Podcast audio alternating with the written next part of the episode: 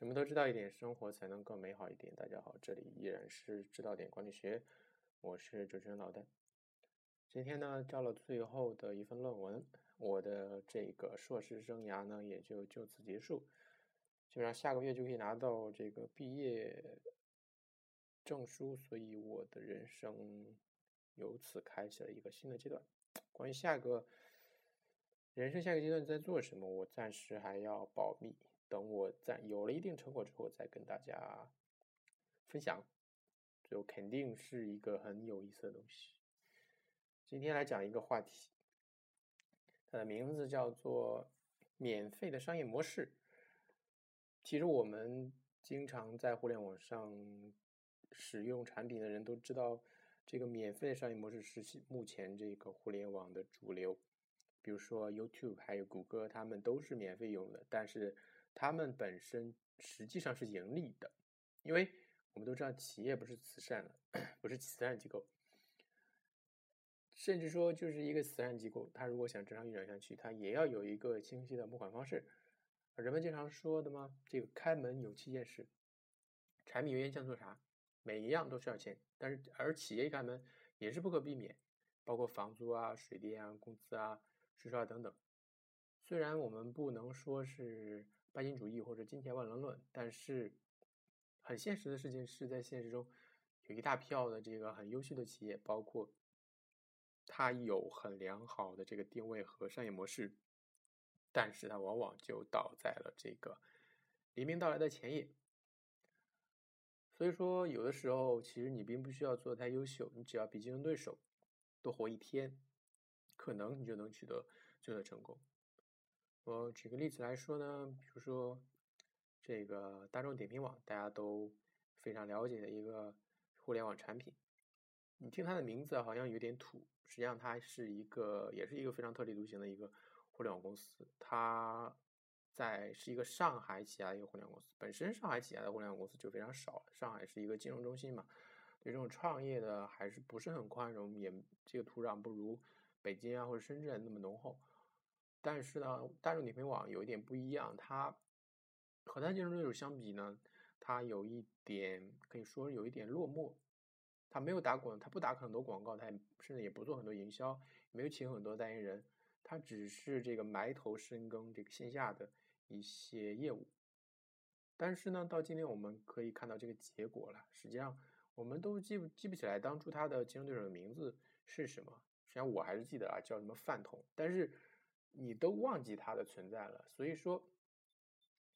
他的这个成功不是说他自己做了什么了不起的成就，而是说他只不过比他竞争者多活了一天，或者活了，呃，或者多活了一阵而已。所以说，这个企业这个现金流和它的成本控制是非常重要一个东西，它是支撑你这个企业能够活下去的一个原因。我们。曾经讲过一期这个金钱在企业中的地位这一个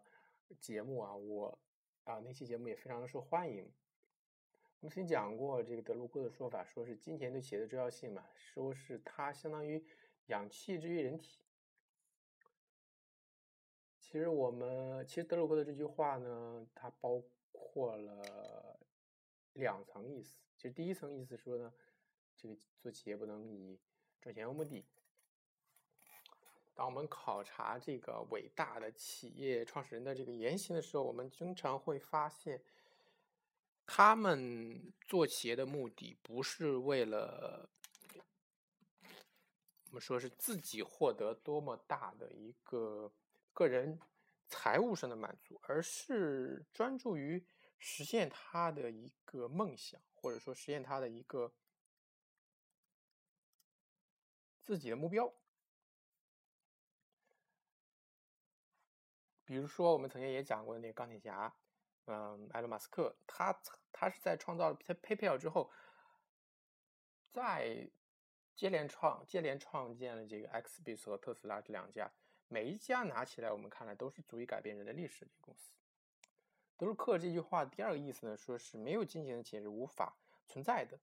这一句话，无论是从中国的这个逻，中国我们传统的商经商的这个逻辑，还是西方现代的这个商业逻辑都是都是很很正常的。就是不赚钱的企业实际上是不可理解的企业。所以说，那么我们又怎么样去理解这个免费的商业模式？在中国互联网界的最典型的两个例子就是周鸿祎和史玉柱，这两个人大家都知道，他们两个人呢也非常相似。首先，他们都是非常的敢言慎战。比如说，这个周鸿祎呢就被称为“红衣教主”，然后，呃，史玉柱就被称为“大嘴巴”。然后两个人呢，也就是因此在行业里面树敌无数。这个周鸿祎呢，他的三六零跟百度和腾讯的这个官司，我们大家都很了解，有有的时候甚至打到我们的桌面上，两家打得不可开交。现在前一阵刚刚判那个法院判了那个三六零败诉啊。对那个百度的官司的败诉，但是这两家恩怨还是很持久。而这个史玉柱呢，也曾经因为因为他手持一些那个民生银行的股份嘛，他炮轰这个中国人寿，说是他在那个民生银行的股份说是有些问题，然后到时候他就被那个当时他就被证监会请去核查，所以说。但是这两个人最大的一个共同之处，共同之处还在于他们做企业的方式都是一个看起来有点不可思议，就是他们都善于无中生有。比如说这个周鸿祎嘛，他的那个三六零以那个安全助手起家，三六零这个这个软件非常有意思啊！大家如果了解它的历史的话，就可以发现三六零它一开始的所谓的它的主打功能是这个清除流氓插件。但是这个流氓插件，如果大家了解的话，它其实是由这个周鸿祎自己一手创造出来的，叫三七二幺，不知道大家还有没有印象啊？当时我是我是最早用，一开始也是用这个三七二幺，这个中国人号称中国人的搜索引擎，就是它可以用直接搜中文，这打中文就是网址就可以到达那个网站，也是个创新点。但是后来不知道为什么变成了一个流氓流氓插件。他是周鸿祎自己创造出来，他自己又创造了一个公司，去专门去杀灭这个。实际上，你可以看他的手法有一点这个，就是无中生有嘛。他本来把一件没有的生生意、没有可能的生意从无变成了有，而那个史玉柱也是同样，他的那个最经典的那个倒白金的案例呢，就是一个。非常零几乎零成本的一个一个产品，然后他用一些营销手段，然后去把这个产品造成了一个业界的神话，而他的网游征途也是能够第也是用了这个免费的模式，用让中国的玩家能够第一次不花一分钱，然后就可以进行游戏。但是呢，它这个免费游戏它虽然制作有点粗糙。在当时的《魔兽世界》等等大制作面前，看起来有点吃粗糙，但是它的盈利却并不示弱。那它那么它是怎么样获得一个盈利的呢？它是通过让一些通过一些收费服务，让一些这个付费玩家大量的付出一些金钱，因为它已经通过免费模式招揽了大量的。这个用户，然后呢，付费玩家为了满足自己的这样一个虚荣心理，就就愿意大量的掏钱，就比如开箱子啊，然后去升级，然后买武器啊等等。甚至当时有人说是有人一掷千金嘛，就几十万上百万的往这个游戏账号里面投。所以说史玉柱这个盈利可以说一本万利。他这个企业最终因为这样一个免费的模式而走上了纳斯达克上市。而巨人网络嘛，大家都知道。如果说这个免费模式刚刚兴起的时候，我们对此还有什么疑问的话，啊，那么今天我们可以下一个这么样一个定论，就是免费的商业模式呢，它其实只是看起来很美，其实免费它其实并不是免费的，它只不过是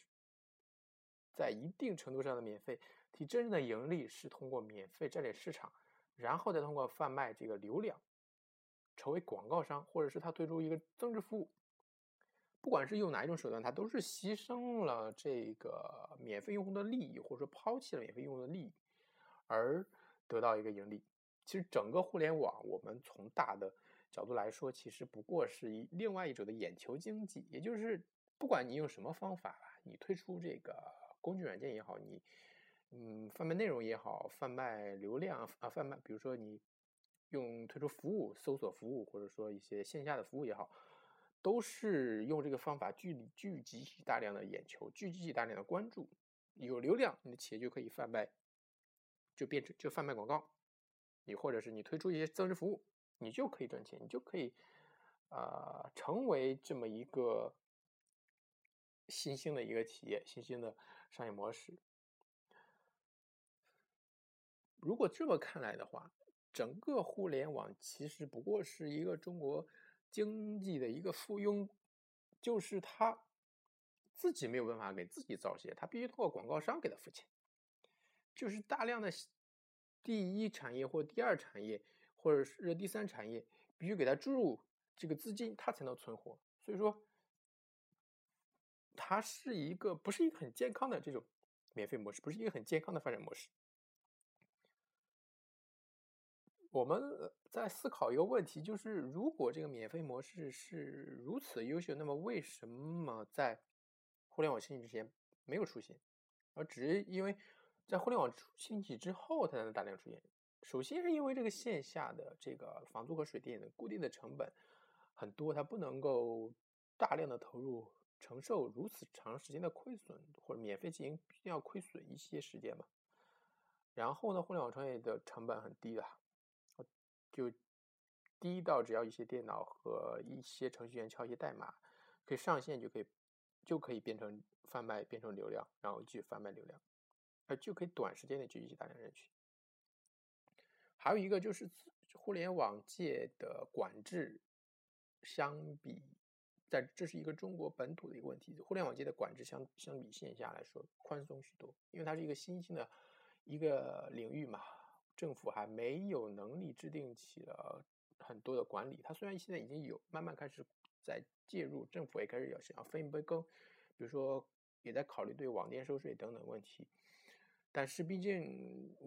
它是发展是如此迅速，互联网呃政府很难跟得上，立法很难跟得上，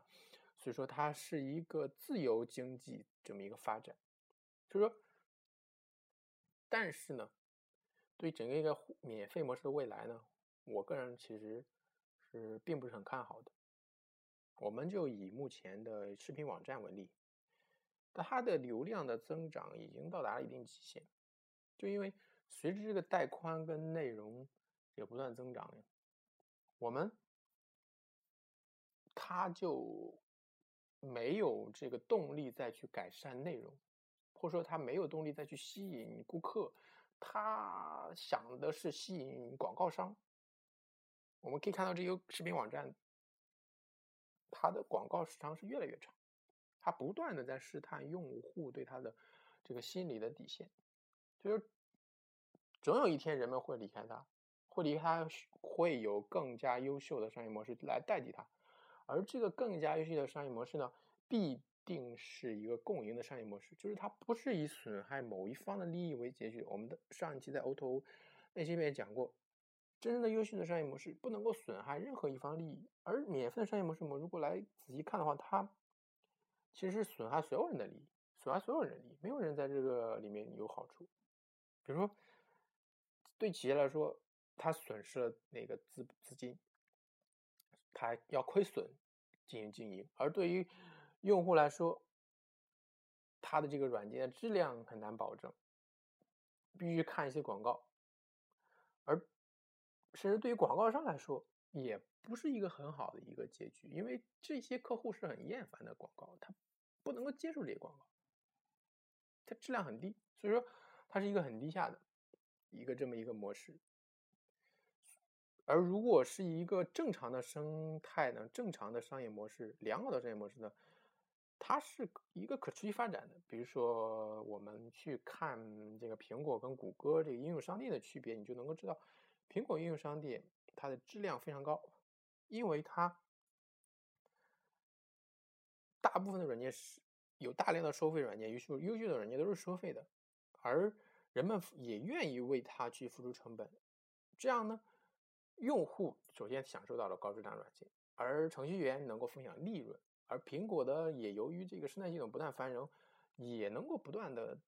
收入在增长，成为这个巩固它在业界的领先位置。所以说，它是一个优良的生态系统。但是谷歌的应用软件，你去看，就是大量的免费软件，但是质量低下，广告丛生，然后反正就是人们就没有，而且这样一来，用户不喜欢抛离，会抛离谷歌这个生态系统，然后。程序员没有能没有欲欲望去改善这个软件，然后谷歌自己也难得到利润，所以说，我不是很看好这个免费模式的未来发展。我认为良好的商这个商业模式必须是共赢的。OK，今天的这一期我们就说到这里，我们下期再见。